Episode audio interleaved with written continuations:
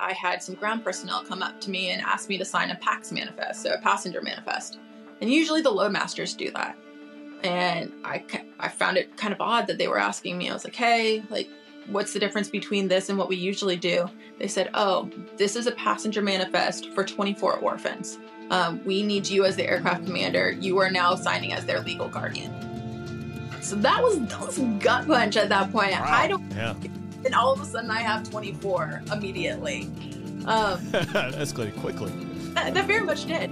Um, it was an honor. It, it was absolutely a no brainer. They're like, hey, will you take them? Absolutely. Tower, Dwyer Station release you, runway 4 left, 040 at 5. Clear for takeoff. Seat tied, altimeter 0 eyes, we're clear for takeoff, clear for the airspace. Viper check 2. Uh, my brand ramp curve was at 354. So yeah, that's on. Next, picture 16, 15,000, and I'll give you some of that. Viper 1 target. What's up? Hope everyone is doing well and thanks for tuning in to the podcast. Whether you're watching on YouTube or you're listening, you notice the background slightly different. I'm over in Hong Kong, but I wanted to get this out. This is a two-part series and it's tied to the withdrawal of Afghanistan. I have Voodoo and AP joining for separate episodes talking about their roles in the evacuation of Afghanistan and what they saw and what it was like.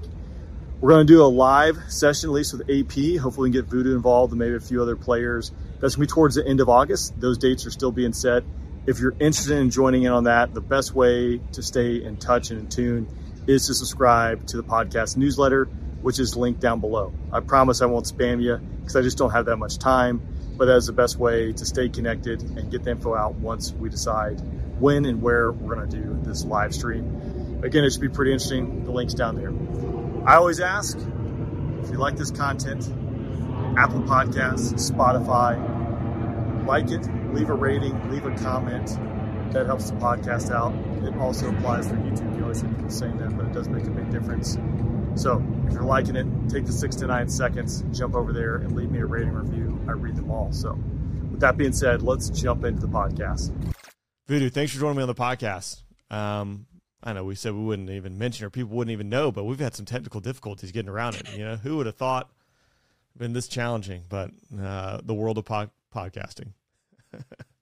Thanks for joining me on the podcast. I'm happy to ha- have you on here. Quite an accomplished background C 17 pilot, weapons instructor. Um, you have a unique perspective on a lot of different things. We're going to talk about your career kind of towards the end in reverse order. What I wanted to talk about today was specifically because this kind of pairs with the episode that I did with AP. And coming up on the two year anniversary of the withdrawal of Afghanistan. There's obviously a few things to talk about with that, but you had your hand in it. You were there and seeing firsthand. And I want to jump into Afghanistan and talk about that and some of your experiences from how it kind of came about. You realizing uh, I'm going to be flying down range and we're going to have to go go do some work to what it was like day in and day out for those few weeks in August of 2021. So can we jump into where where did you first kind of gain a little bit of awareness that hey this might be going down and what it might might entail absolutely. Thanks ryan for having me on the show. Um, big fan. So this is awesome to be able to do this opportunity with you. Starting back about two years ago let's see i was a fresh graduate of the weapons school just a year out so doing my first three years of a tier one time. And then I was actually first time I heard about it was I was on a Intel and Tactics TDY, so a trip out to Scott Air Force Base, which is Air Mobility Command.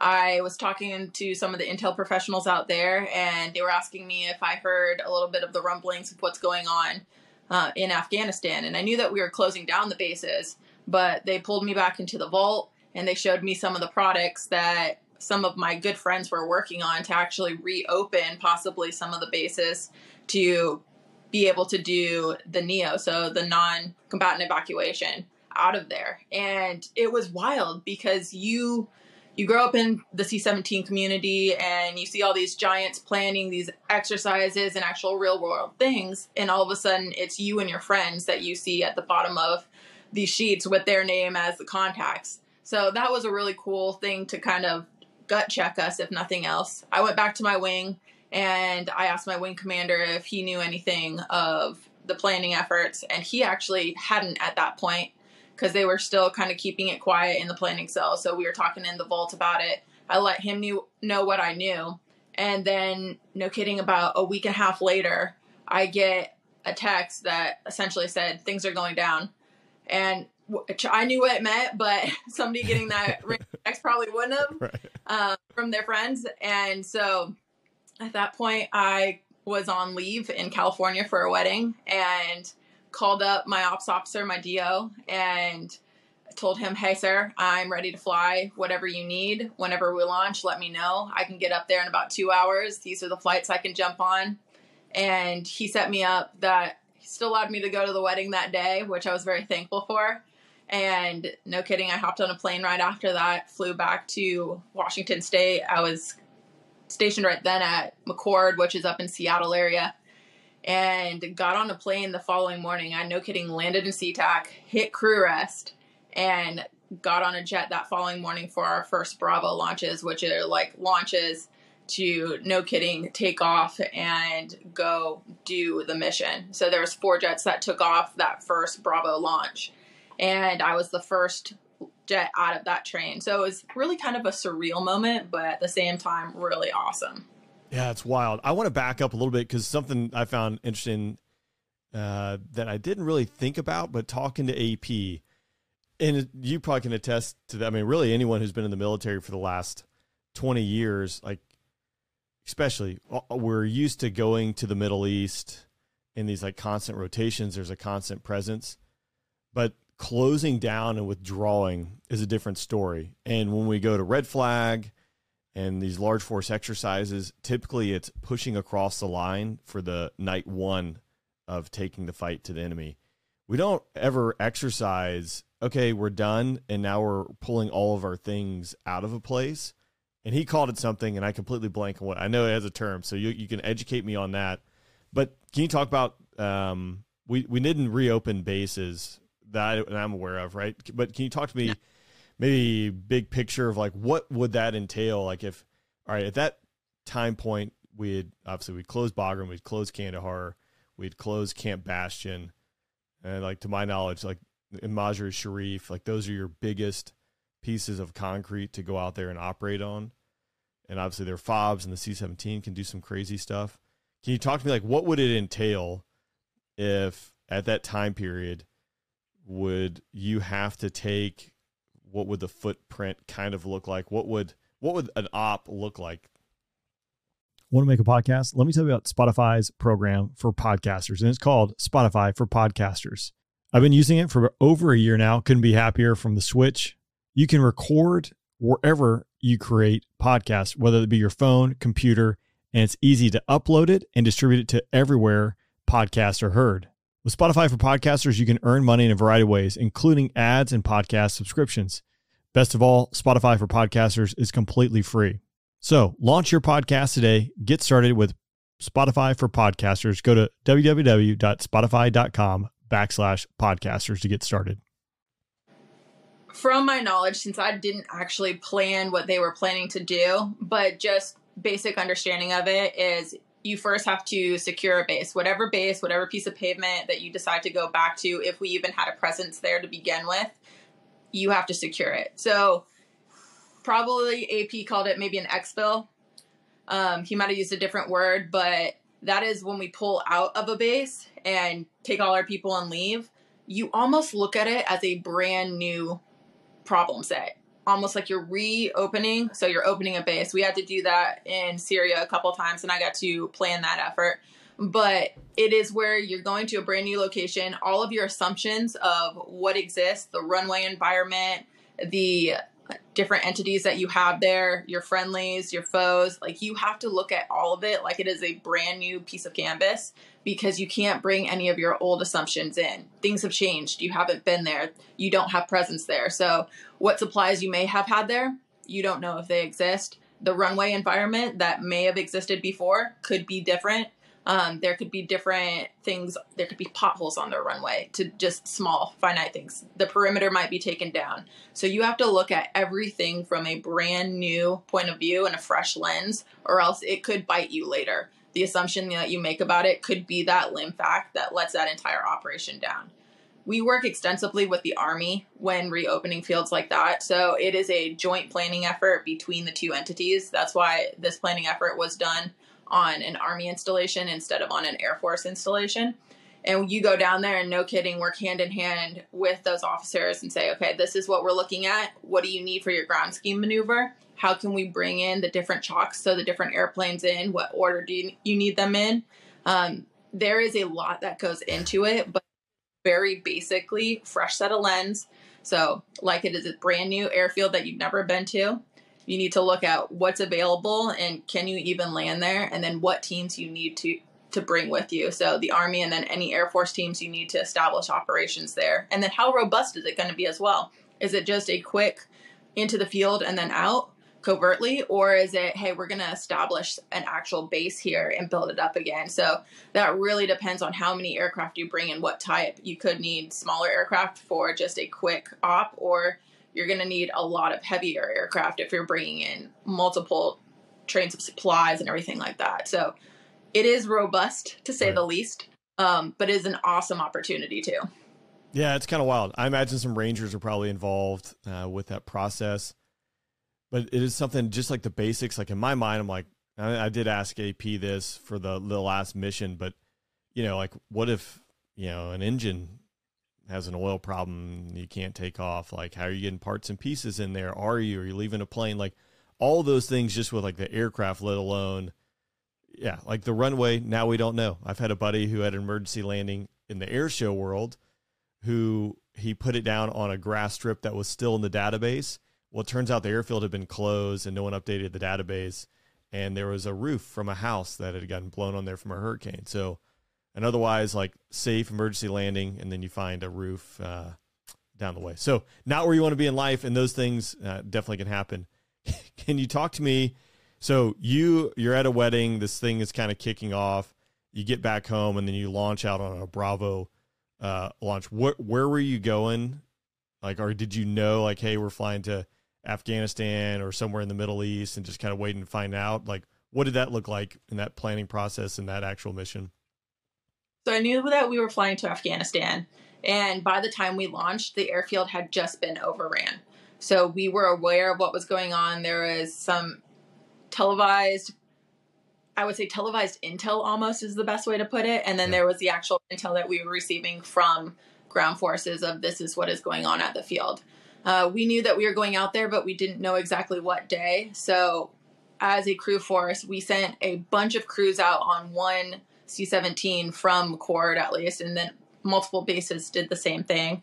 They deployed them forward, but those crews didn't necessarily have iron, have jets to follow with them. So they were pre staged in front of us. So as the jets moved through the system, the crews could stop, take crew rest while the jets kept going forward to create almost a train of going downrange and then coming back with humans, individuals, cargo, whatever we needed to exfil out of there. So for our jets, we knew that we were going to go to Afghanistan, but our frag was literally just to go to Charleston, spend the night, and then continue on the next day. So all four jets that morning when we launched, we thought we were spending the night at Charleston the thing that I like to tell some of the students that I talked to at the weapons school about this is that when we launched, they told us just to get out there and get downrange. But as a crew member, you need what is min equipment or min force in your own book of what do I take with me on this mission. Now, every air crew, every pilot, and every crew member has, hey, these are the basic items that I need to go on this mission. It could be night vision goggles. For us, since we are carrying passengers, we usually have to take guns for that. Um, it could be our tactics, so our secret laptops or anything like that we need to prepare us. So when I was talking to my crew members, which was kind of uncanny because we had a mainly female crew, which there's about 20% of female pilots out there, but see crew members, it was really funny when we got our alert text because we didn't we didn't necessarily know who, who we were flying the mission with. We just knew that they were in our squadron and that the scheduler was putting us in crew. So it was myself, Meg, who was another instructor pilot, and then we had Caitlin, who was a brand new co pilot, but she had just got back from a deployment. So when we looked at our crew qualifications as pilots, it worked out really nicely because I could be the aircraft commander and almost a mission commander just for our little piece, while Meg could help Caitlin and teach her while still taking care of like the normal admin of the C17. So it freed up our brain space a lot. And then we had two load masters with us too um, one female, one male. And all of the crew together worked beautifully. So we took off we headed out to charleston we landed and there was three other ships behind us as i talked about. When we landed i had a friend walk up to me who was a newly graduate of the c-17 weapons school and he was a class behind me walked out to the jet and he's like hey how you doing? Um, we're turning your jet right now and we're going to load up the 82nd onto the back of it. I was like awesome. How you doing? Uh, um, are you going to do that with the next three jets landing? He's like yep. I was like okay. So the first thing that we did is we needed to take care of just min essentials. We were all planning to spend the night. We didn't have food. Um, so a lot of them at least not enough food for an ocean crossing. So we ordered a bunch of pizzas went i sent some of my load masters to the shop at get a bunch of gatorades just have that ready and we put in base ops. So as the crews landed they could just grab the food load it up and then as they were unloading the army they were set so that was like a first thing of just take care of the people to be able to take care of the mission Yeah. So and then we got a tactics brief after. So the thing that when our crew alerted and we were set into an actual environment of like you guys will launch, I told my loadmasters and the other pilots, I was like, hey guys, the things that we need to take off, no kidding, are we need our night vision goggles, we need our tactics, and then we need our guns. Those are the th- three things in my mind that I was like, we can't leave these at home because I need these to operate. I'm not going to go out into Afghanistan without those three things. And I was thankful because you had about 30 crews that launched before you just on one single jet, one or two jets to pre position. So a lot of those things were gone already from the base. Um, we were lucky to get guns. They got in there first, so we were able to get those. Um, we we had our NVGs, our night vision goggles, already assigned to us. So thankfully, we took those as well. But the tactics were that was the hard part. And I was fortunate enough that we have the weapons school next to us in McChord, and so I walked over there and asked them. I was like, "Hey guys, I know that you're home station right now and not at Nellis. Can I take one of your secret laptops with me to go downrange? And they were awesome. And they're like, absolutely, take it. What do you need loaded on it? So we walked out the door with our min equipment set. And that was a blessing because of later on, we actually were able to fly a mission where other crews couldn't because they didn't have this equipment. So that was like a big thing to us right there. It's, I mean, it seems super basic, but it's actually can be a pain. And I know, like going from base to base, I can't even imagine what it'd be like to go like, hey, you're stationed at McChord, and you're at Charleston, and you need to go check out guns from the armory. Like I envision that just being just a, an absolute logistic nightmare. But can you talk to me? The so you landed with a three person crew. Do you have a duty day limit, or can you just keep rolling? How does that work? We do have a duty day limit. So we had three pilots, two loadmasters, which would make us an augmented crew. So we could technically go 24 hours before we actually needed to reset, take crew rest, and go again. Um, for this operation, it eventually got waived up to 26 instead of 24 hours. So they extended our duty days, and it was one of these blanket waivers. It you were supposed to call in, but by the end of the operation, by the end of this three weeks, everybody's like 26. That's what you're alerted to. Just get used to it. Yeah. And so it was it was long days. We did three 26 hours in a row for the first three days, which was pretty brutal. A little bit more sometimes because like from the time that you alert really right. to the time that you're supposed to be in chocks putting the aircraft to bed that doesn't count for like going through customs, getting your lodging, getting food, actually putting the crew right. to bed. So that those days were extremely long. And that first one we expected just to be almost like a couple hour, 5 hour flight over to Charleston. So we were at least fresh. We knew that we had an ocean crossing in front of us. We got the 82nd loaded up and then we took off for Spangdahlem and that was our first actual crew rest for that night. Yeah, I'm thinking so 5 hour flight to Charleston you sit on the ground, do some admin, and I say some admin lightly, uh, and then launch to Spangdahlem. So that's probably like, I don't know, a triple seven. That's probably an eight and a half hour block time, uh, somewhere in that range. That's a long day. That's a that's a really long day. You guys had to be pushing the duty day on that one, I imagine. just my simple fighter pilot math. We were just at the end of it by the time that you factor in us taking taking our time before launching from McChord. So we had that block of time. The Charleston ground time was a little bit more than expected because it was actually us getting prepped, loading up the 82nd, and then you always have cargo issues for some reason. Like, can you actually fit what you're supposed to? We had a wet runway that night, so we had to bump a little bit of the cargo just to be able to make our takeoff weight. Um, I remember looking at our duty day and they're like, hey, you can take all your cargo and then you can go get gas up in Maine and then you can continue on. And I was like, whoa, guys, they weren't even planned to actually like take this leg. I was like, how about we bump this one thing and then we continue and that way we can get it all the way forward, deploy to Germany. Because anytime you land, jets can break. And so that, that put us just at a little bit higher elevation of things could go wrong, things could go right. Right. How long do you us to wait before getting over there? So it was it was cool being able to take them down range. That was something that not a lot of people really get to do unless they're in this mission set and going through that base. But grab them and then usually you go down through like an army base, but at that point a runway was getting redone down there, so everybody had to get bussed up to be able to upload at Charleston and take off, which was awesome. So we took off, we landed in Spangdahlem, we had our first crew rest expecting the next day to just go to Al Udeid for another night's crew rest and then continue forward the day after. So we expected to be in Afghanistan by day three. And when we woke up in Spangdahlem, they turned to us and said, You're going all the way to today. So Oh. at least we were prepared for that. Um, but we got our tactics brief, and I was lucky because we got the tactics brief at first downrange at Char- or stateside Charleston.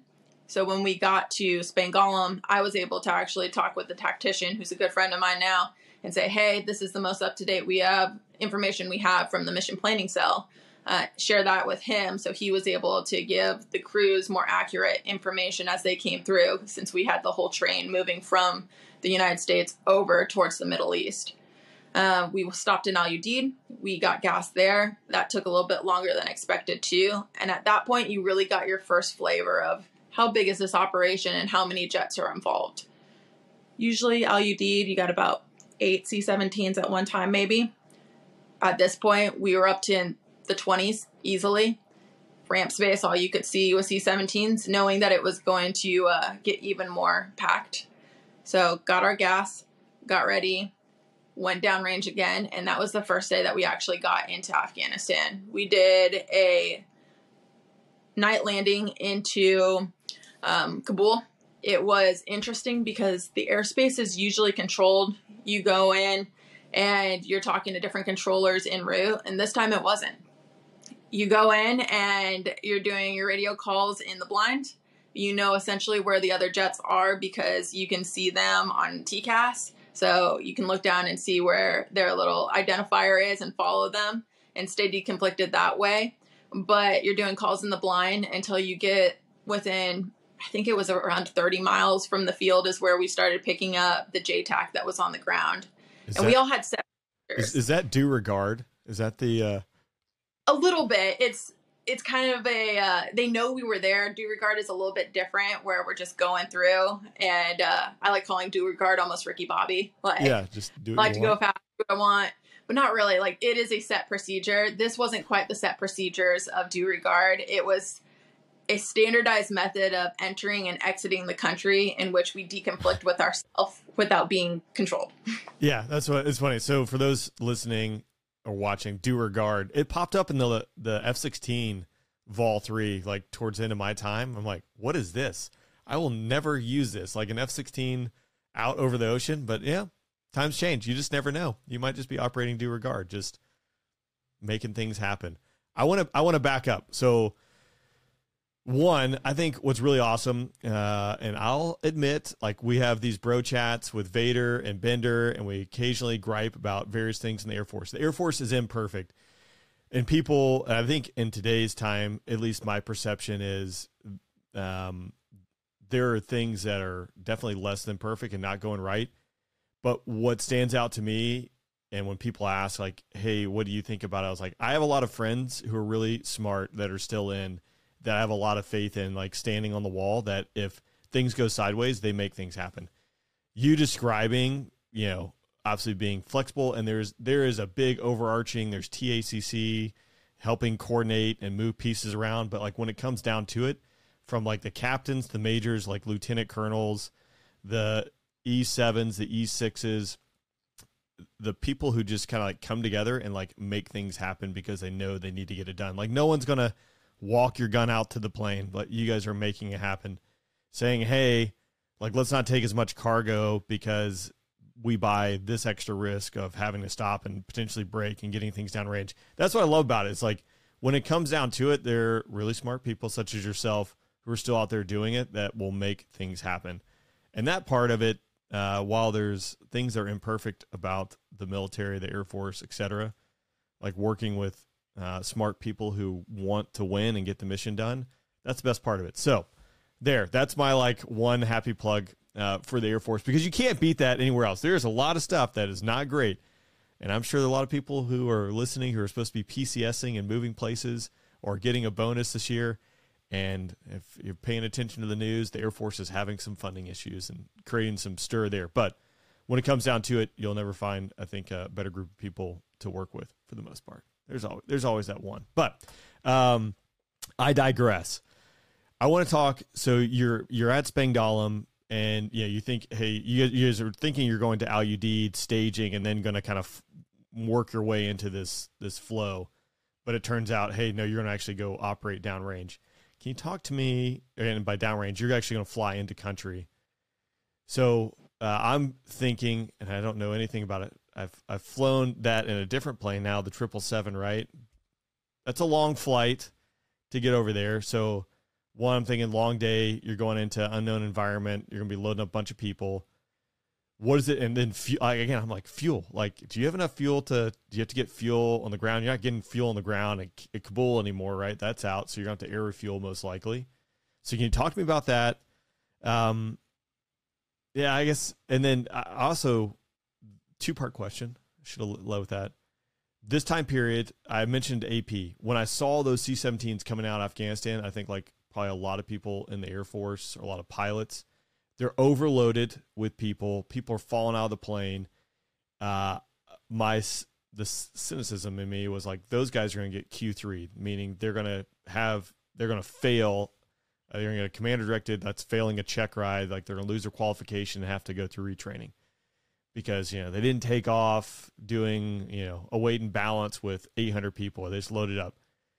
AP mentioned he's like there was uh, a feeling too. There was unknown at that time, and I think there were rumors circled that the Q, the cruise got Q three. Was that something that was even in your mind? Did you know about it? Was it a done deal?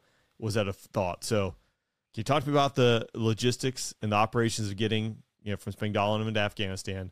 And then two was were any of you worried about potentially risking your wings going in there? Logistics, fuel.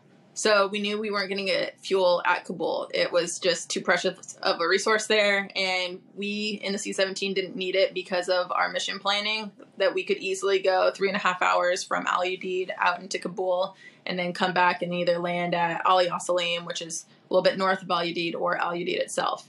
So there were tankers in the area in case we did need fuel. A lot of it was unknown. So you didn't know how many people you were going to be uploading. You didn't know what the environment really looked like there besides probably a day old intel that's that's about how late the latency of the intel was about a day to maybe 12 hours so taking off from Spangdahlem, fueled up it was about six to seven hours into Al Udeid that was speaking about fuel it takes a while to get fuel as it is now you add extra jets onto the ground the logistics piece of it a normal hour and a half fuel stop turned into about four to five hour fuel stops at Udeid at that point. It bottlenecked for sure.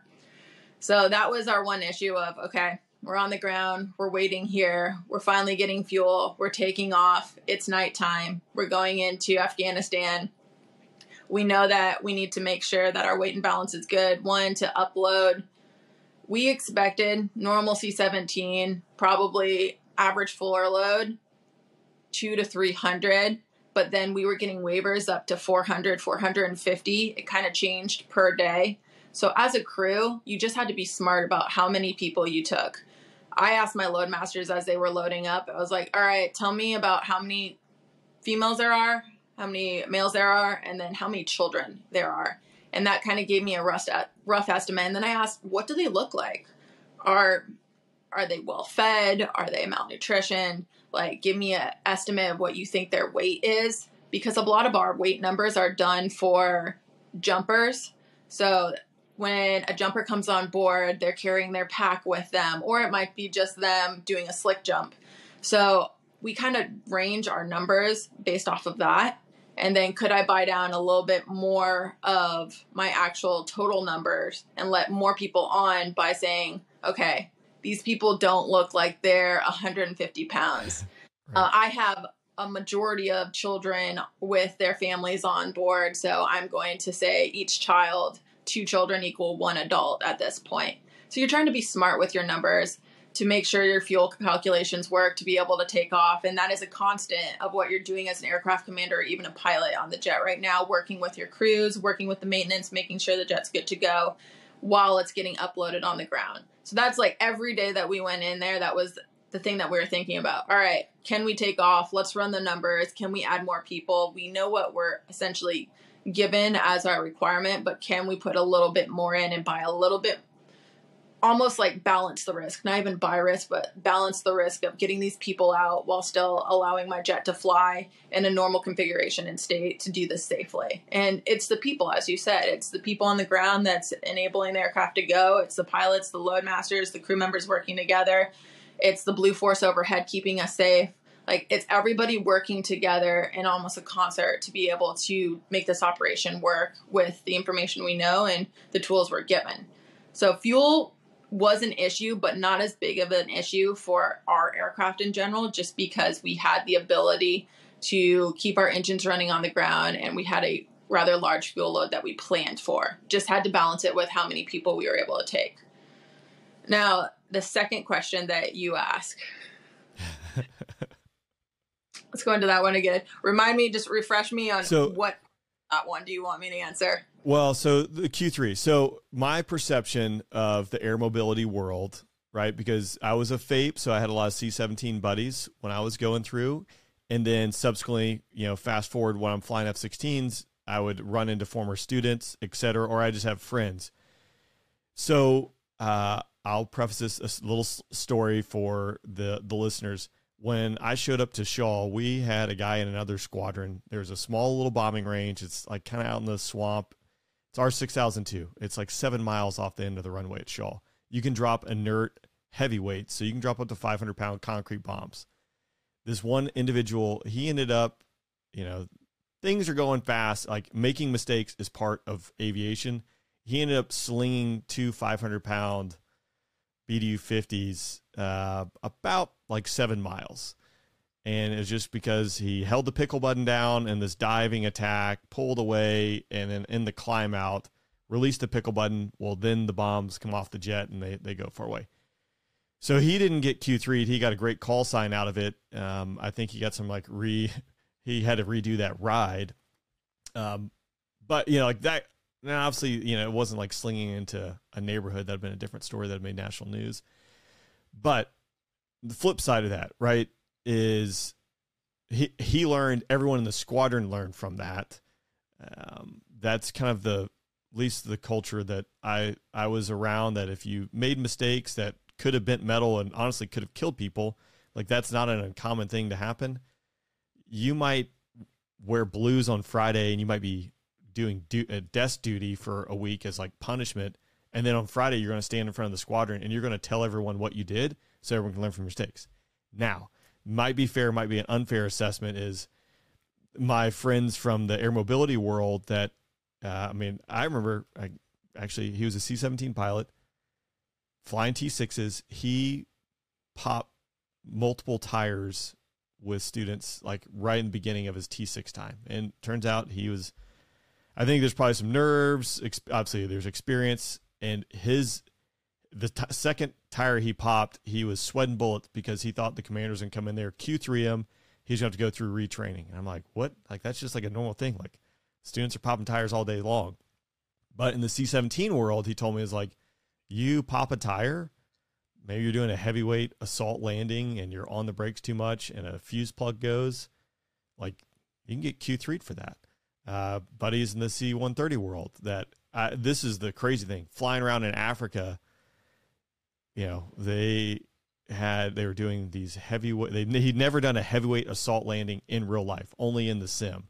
Can't do it in training. The first one he's doing is in the night in Africa on these short fields that are marked by IR lights. And he's talking about that, talking about like flap over speed, doing these like you're like five knots above stall, five knots below over speed in the flaps. I'm probably butchering that. But then an SD card is going to tell on you. And if you overspeed the flaps by one knot, like the whole whole crew gets Q3'd. So that's a long diatribe, but that at least paints my picture. And that's why I asked AP. When I saw that footage, my first thing was like, wow, uh, that's amazing. And those those crew, like that's heroic. And that's what you get paid to do is like make those tough decisions. And I'm like, I really hope the Air Force doesn't Q3 them. And fast forward to be fair, like the Air Force didn't. They all got distinguished flying crosses to my knowledge. But there was a long period that uh, that was like up in the air. So I don't know. Was that was being Q 3 Did did you know what the status of that crew was? Because there was rumors circulating that they had been Q 3 and that's probably from not people like me. I wouldn't share that, but I was like, man, I believe that 100 percent if someone shared that. This episode is brought to you by Undeniably Dairy. Dairy farmers are more than farmers; they're climate caretakers they see water as a precious resource. Most farmers recycle water up to four times, from chilling the milk to irrigating their crops. And some even use technology to turn manure into renewable energy. To learn more about what dairy farmers are doing to make their farms more sustainable, visit usdairy.com. This episode is brought to you by Reese's Peanut Butter Cups. Some things are just better together, like party playlists and Friday nights campfires, and ghost stories. Peanut butter and chocolate. And Reese's cups are the perfect combination of creamy peanut butter and delicious milk chocolate. So, when you want something sweet, you can't do better than Reese's peanut butter cups. Buy Reese's today wherever candy is sold. So I understand exactly where you're coming from because I was a FAIP as well. So doing the first assignment, instructor pilot, awesome time. And you learned. You learned from everybody's mistakes. You learned from your own, you learned from your buddies and you did talk about it. So I came from that community as well. And then going through weapon school, you mess up a lot in weapon school. Like that is the point of learning from each other and learning where where the bounds are and what you can do and what you can't do. So having those two things in the back of my mind, I was never actually worried about the Q3 because I knew the ask that they were asking us to do. Like, hey, we are asking you to no kidding, real world go out and do the mission which this jet is designed to do and we are giving you in, an environment that we don't quite know or understand. So there is going to be some inherent risk to it. You just have to make your smart decisions, be able to back it up as an aircraft commander, and say, This is why I did it. And so for me, I wasn't as worried about that because I knew the rules. I knew which ones that they were going to allow us to move a little bit further on, duty days, things like that. And then I knew kind of where those those bounds were. But I heard the same rumor going down range of these crews were going to get Q3. And that was one thing that I didn't think it would affect our crew, but I knew that it would affect the crew force if they did do that because you're asking us to do near impossible things at this point that the aircrew members, the ground support, everybody's just literally being an athlete and we're trying to do it in the safest way possible. So if you actually Q3 this crew that was given really just dealt a very tough hand and had to make the best decisions they could at that time, like what are you telling the crew force during this operation? Um, I had a really great wing commander that reached out to a couple of us while we were downrange, and he was just checking in, asking if we're good, like trying to get any intel back that he could on his side to be able to support the crews going out or the ground personnel or whoever is going out and then also to filter information up to his leadership to say, hey, this is kind of the pulse that we have on the crew force out there. And I asked him about that. I was like, hey, I hear it was a McChord tail, but not a McChord crew. That was and a lot of the pictures for it. So I was like, I heard that this crew is going to get Q3. What is going on? And he's like, absolutely not. This is not a thing. Like there, there will have to be an investigation because with any time a life is lost, like you have to do an investigation. So it's pure Air Force business at that point. But he's like, this crew will not get Q3 to like near impossible conditions were there. And I had even buddies from the weapons school. Flash McVeigh reached out. I remember his text and he's like, Hey Voodoo, how you doing? Like, uh, I heard crews were gonna get crew Q3 for this. Like, we are ready to stage a walkout at Nellis right now for this. Whoa. Yeah. Um, I was like, hey man, we're good. Crews are not gonna get Q3'd. Um, investigations will happen, but we're still all operating. And it's hard too because they look at the Q3 and they look at that portion, but think of the mental toll that had on that Yeah. crew. The crew wasn't expecting, like they weren't taking off expecting to take someone's life. It's a little bit different in the heavy mentality. Like, yes, you know that we're in the military, that could happen. Like, it is a part of what I do that can take an enemy's life. But taking somebody that you're actually out there to save, that's that's harder. And it's not their actions, it's just what happened in that situation. And so that definitely is something that had repercussions for years to come. Like I talked to the crews in this past year and they're still dealing with it in, their own way. So I'm thankful that they weren't Q3 and I'm thankful that they were recognized for the heroic actions that they had to take that day. And I'm thankful like Big Mother Air Force understood the risk that we were taking as air crew and going out there and actually had our back for this. We all learned from each other during that time, just like we did as Bates like we had to talk about what was going on as we were going in country we were talking on our interplane frequencies and passing up to date information on runway environment weather uh, what the uploading situation was so it was everybody just trying to make the situation work out in the best possible way we could for each other Yeah, that's what you get paid to do. And so I'm glad it worked out. That would have been soul crushing to say the least. And like talk about the weapon school, you know, that would have yeah, been a tipping point. It didn't happen, so it's great. AP he does mention the, you know, obviously there's an investigation with OSI because there's deaths involved. That drug out for a year, according to AP, which is insanity to me. Uh, you know, so sometimes the Air Force can figure it out, other times they can't. But that one, I think, not being an OSI agent, I probably could have solved that one in about six hours. Uh, but you know, it is what it is. I want to talk about now kind of the operations that are going on. So the airfield obviously was overrun. The 82nd Airborne shows up, the plus up happens, and now it's, I guess, more or less to use it uh, definitely loosely, like it's organized chaos just starting the evacuation processes of many people. Can you talk to me what those days and weeks were kind of like and what it was like there on the airfield? Absolutely. The first time that we landed on the airfield, it was night, as I said. Uh, we were going into the environment, and you didn't really, you knew kind of where the runway was because we had landed there before years previous. But when we were landing there, we're talking to the JTAC, and all you could see was a blue strip of lights.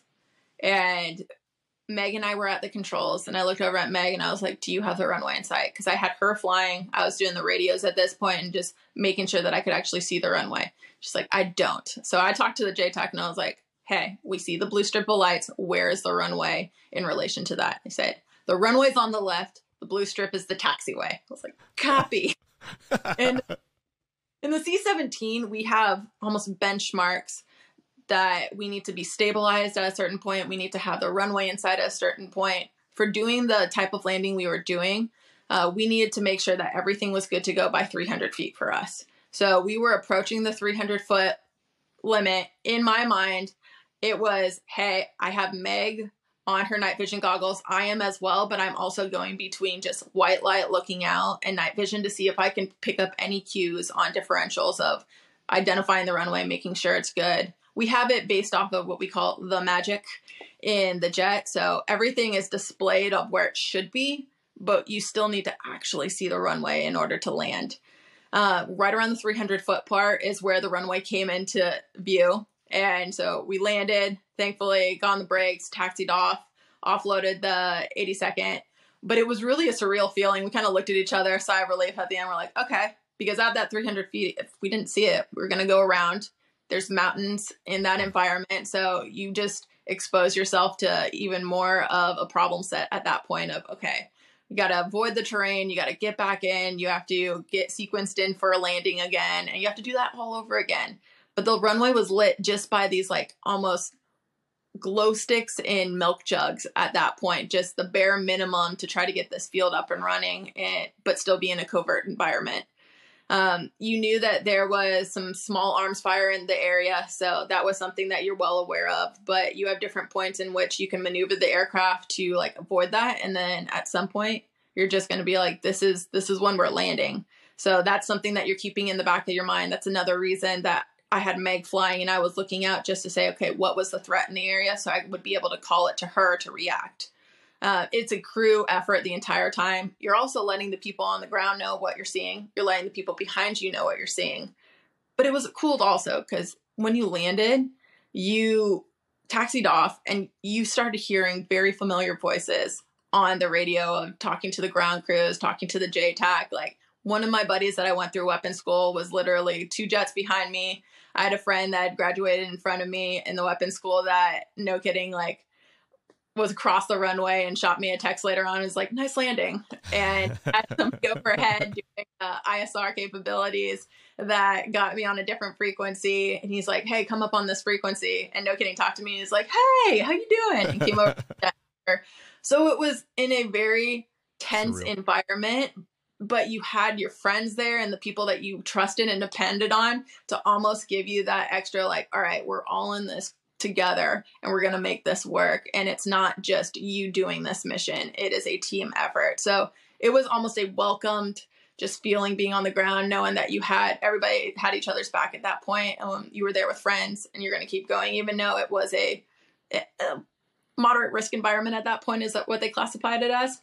So yeah I- I mean, that's the thing too. Is I mean, how many years like going into Afghanistan? I, I was. It's probably not the right way of looking at, it, but you get kind of comfortable operating in in those environments where like, yeah, it's pretty safe. But the coin, I think, had flipped at that point because, man, if you're ISIS or the Taliban or you know whoever bad guy, if you shot down a C-17 or like shoulder fire weapon and you were able to get your hands on it and like do that, like that would have been the primo time to do it. You know, like that would have just really thrown a wrench into to everything that was going on. Do you land with the lights out, or do you?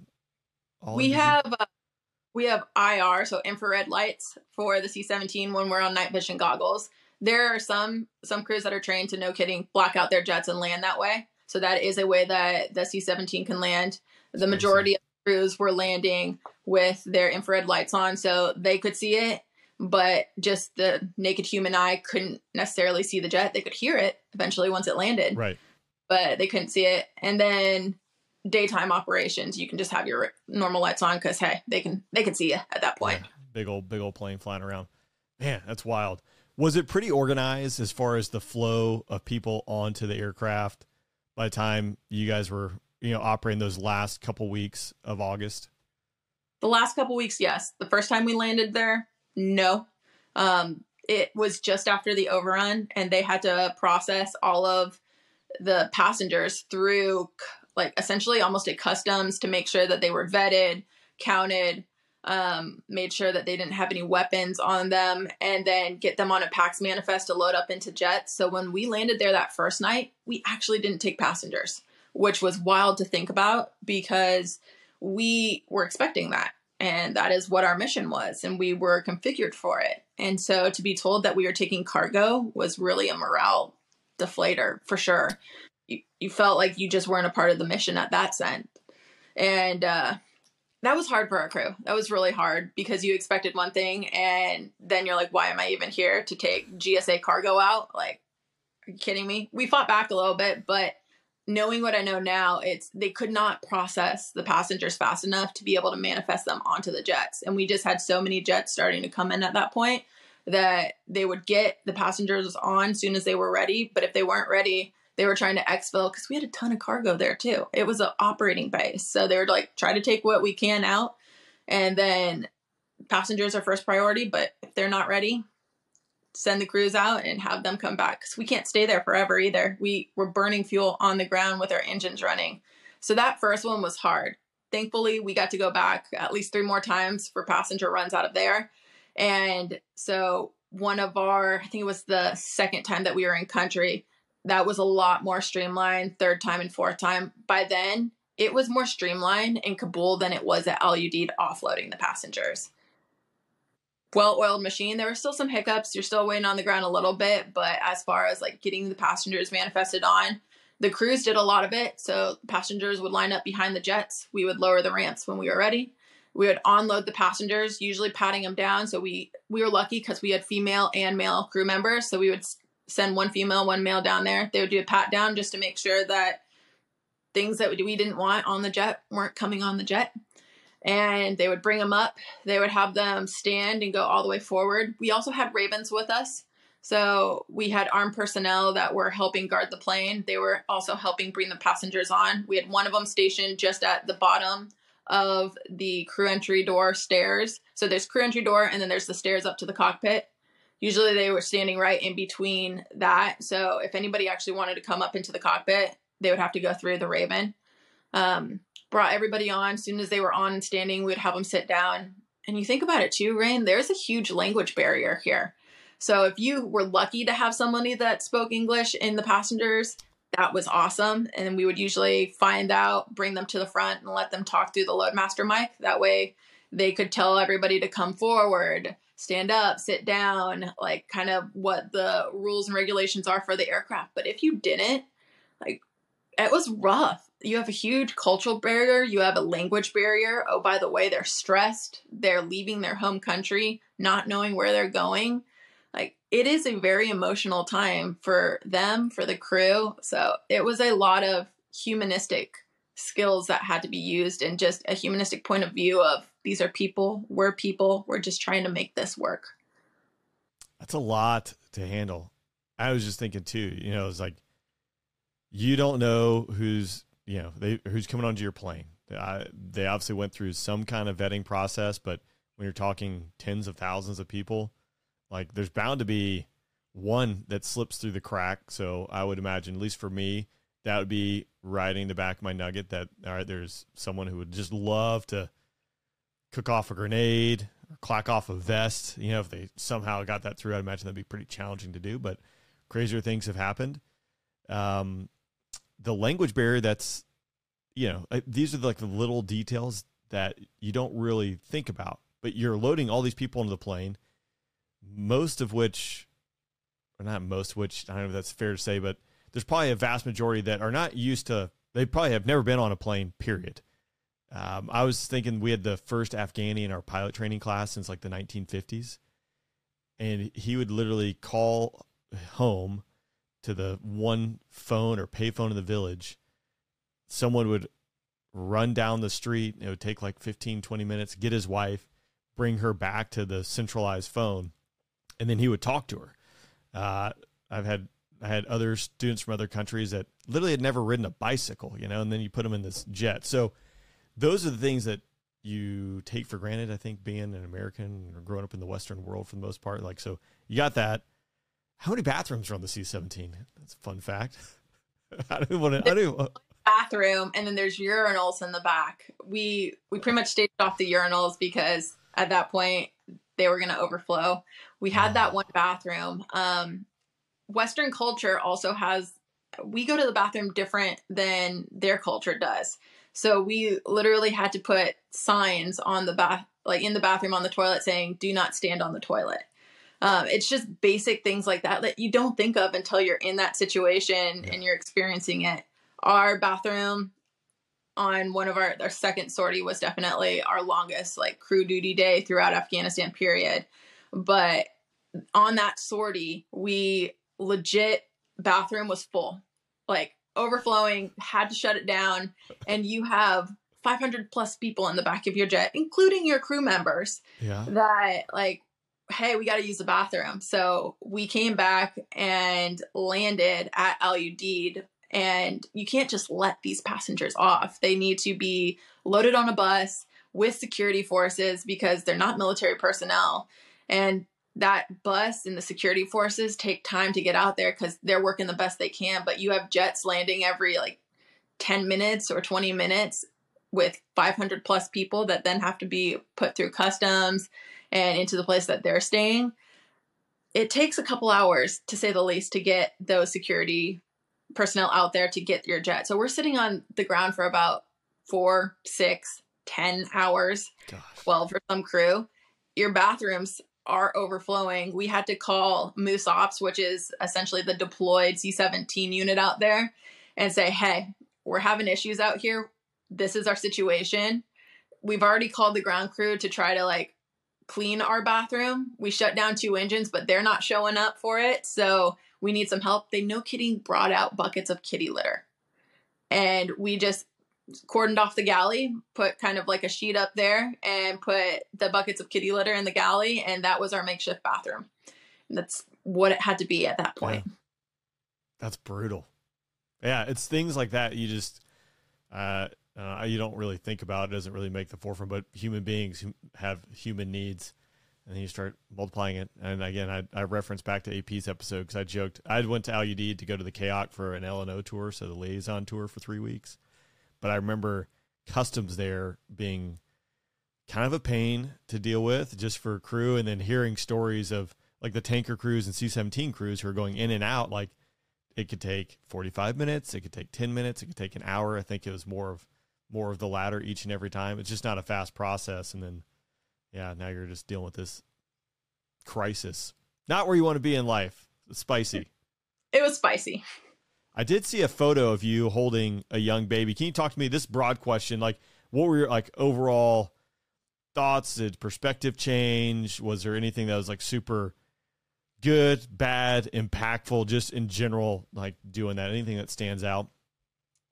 Absolutely. Um, I'll do a teaser for a story that I will tell, whether it be on this platform or later on with you on a separate one, will be the longest day and essentially our longest day in the C 17 as a, a crew force for our mission during Afghanistan. And it was 36 hours. But during that day, we were in Afghanistan uploading, and we had uploaded around 450, 500 at this point.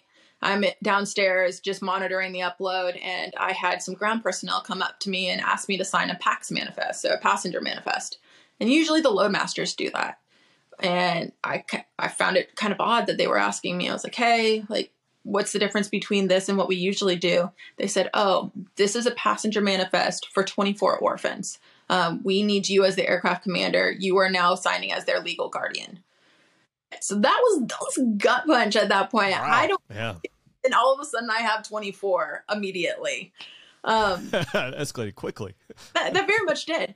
Um, it was an honor. It it was absolutely a no brainer. They're like, hey, will you take them? Absolutely. They ranged from ages of small children all the way up to teenagers, and they brought them on board and they were kind of taking care of each other at that point. The teenagers were holding the small children and we put them right up front just to keep keep an eye on them, monitor them. But it also was a little bit heart wrenching too because their situation is like some of them were left in country and now their parents fled without them. Some of them were pushed forward by their parents and so they're going forward without their their family. Some of them just didn't have a family. Uh, so it was just it was really a surreal moment. It was beautiful in its own way, but at the same point, heart wrenching. And we were, the photo that you're talking about is we were on the ground in Al Udeid waiting to offload the entire jet. We still had the orphans on board. Um, there was a small child, three month old child had to be, and the passenger compartment got around 98 degrees. It's 115 to 120 outside, middle of the day. And we're just trying to keep the passenger compartment, the cargo compartment cool at this point. and we have vents from the two upper areas of it. So I I'm holding this child and I see like these adults holding it first and they're kind of stressed because this child is overheating. So they hand me, I'm holding this child and I go up near the vent and I'm just holding this child next to the vent to try to get the cool air onto them. Like that's the only thing I'm doing. I'm just trying to keep them cool because at that point, that's all you can do.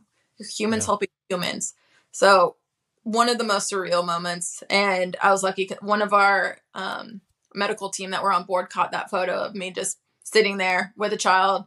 Like we're in a two piece flight suit. The blouse is off. I'm just a human holding a human, trying to make the best of the situation. But real heart wrenching at that point. Jeez.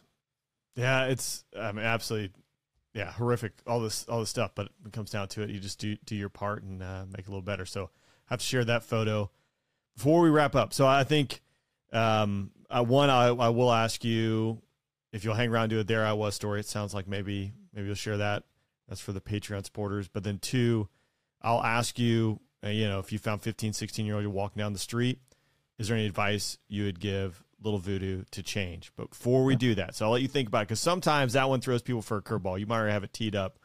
But um, as we kind of wrap up here, the last your last sortie out of Afghanistan, was there anything not different, but like were there any emotions? Was there anything uh, unique about it? Because you like obviously everyone knew the line in the sand and where it was. Um, any thoughts going through your mind, or was it just a another day?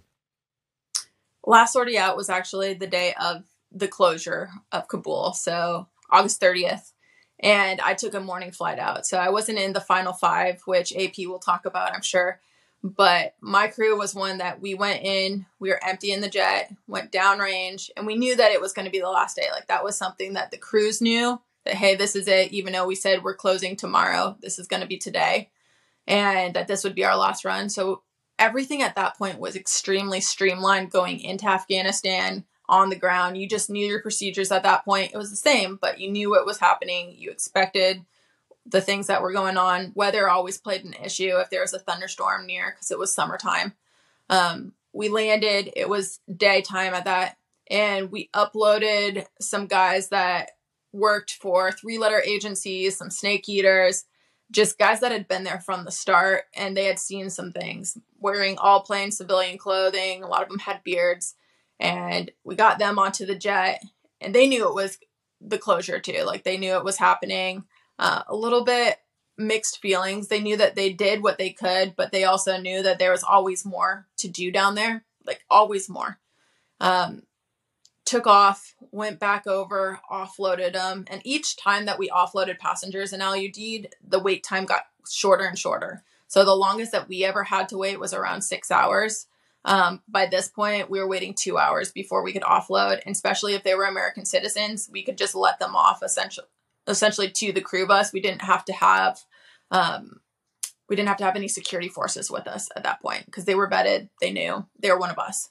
So that had a mixed feeling, but we also knew that everything was going to stop movement after we got the final five back that night. So all of the jets were essentially going to have 24 to 48 hour down period before they flowed back into stateside. And none of us knew the stateside flow plan at that point. We just knew that, hey, okay, we're going to be done here, but we don't know how long we're going to stay in Al-Udeid, Germany, any of the staging bases that are going to be out there. And I had our group commander had gone downrange at that point and had jumped onto my jet that day. And so I'm talking to him and I was like, hey, sir, when do you have to be home? and he's like, I gotta be home on Thursday, and I think it was a Monday. It was something about like a three to four day time turn period, oh, right. and I'm I'm knowing how the jets flow, and I am looking at the different movements of what is projected. And I turned to him once we landed back in Al and I was like, "Sir, if you if you actually need to be home this day, like we need to get you out of country now. Like you need to take that jet over there that's going back to McChord this poor man hadn't slept for the last two days because he just kept jumping on with different crews and not actually going to bed um, to get crew rest. So he was just following along. So he looked at me. We talked about it recently. He's like, I was going to murder you that day. and I was like, I know, I'm so sorry. But my crew at that point had had enough too. We can always do more, but I had one of my load masters had had a family death. The other one was incredibly sick and I had to augment them with some of the deployed crew members that were already out in Al Udeid. And thank thank goodness he didn't have COVID, but it was to the point of, and then our mm-hmm. pilots, we were all fatigued and mentally just exhausted. We had been out there the entire time, and I knew that it was time for like my crew to go back. And I saw that as an opportunity. So we got released from the Al Udeid stage. We got released from the Ramstein Germany stage as well, because you needed that. And then we called the TACC because they also had a part in it too. We had a lot of parents at that point yeah. who's trying to control us exactly, and called to my ops officer and was like, "Hey, we're released from both stages. Um, I think that TACC is not tracking us at this point. Maybe they are. Can you help out?" And so he called them. He called me back and he's like, "Jump on the plane, get your crew on there." So I grabbed my crew and I literally cross loaded them from the jet that we landed into the other jet because every day that we flew, since we weren't a deployed crew, we had to take all of our bags with us. We had to out process through customs, and then we had to fly drag all of our bags back because we didn't know if we were going back to Al Udeid when we came back every night.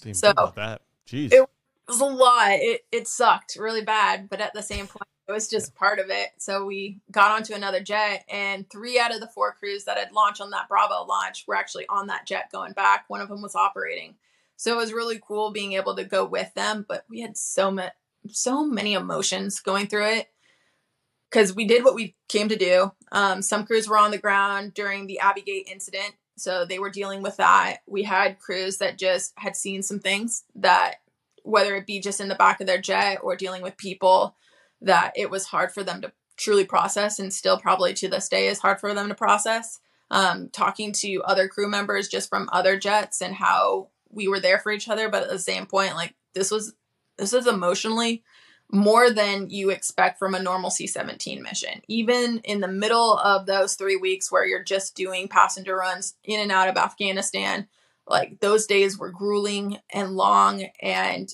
dealing with the passengers and the emotional state of them. It was just a lot for any person at any time. So learning from all of that, I would say that was that was one of the things that I took away um, talking to little voodoo 16 18 year old little voodoo. Um, i went to the air force academy. I would tell her definitely continue do the path that you're doing but it's going to be different than what you expect. Like i grew up the daughter of a fighter pilot. Uh, he flew f-16s i love that jet. It was my first jet that i loved and i will always love it.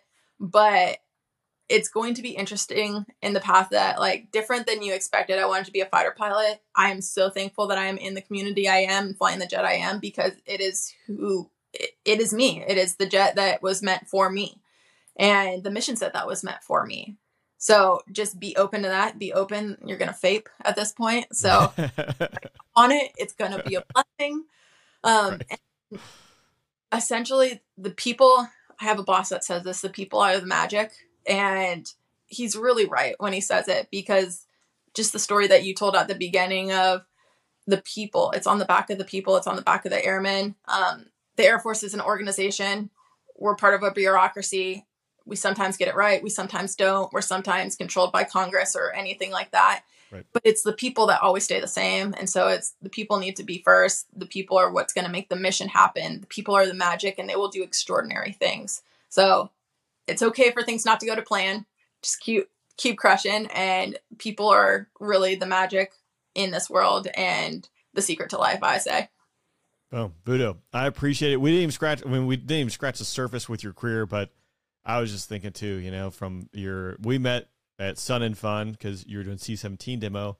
I can't even imagine what it's like cleaning out an airplane after an air show, let alone um, you know, doing what you did. So uh, I'll have to have you come back on. We can talk about weapons school and, and things like that as well. But thank you for taking the time. I think you're gonna hang around with uh, there I was story.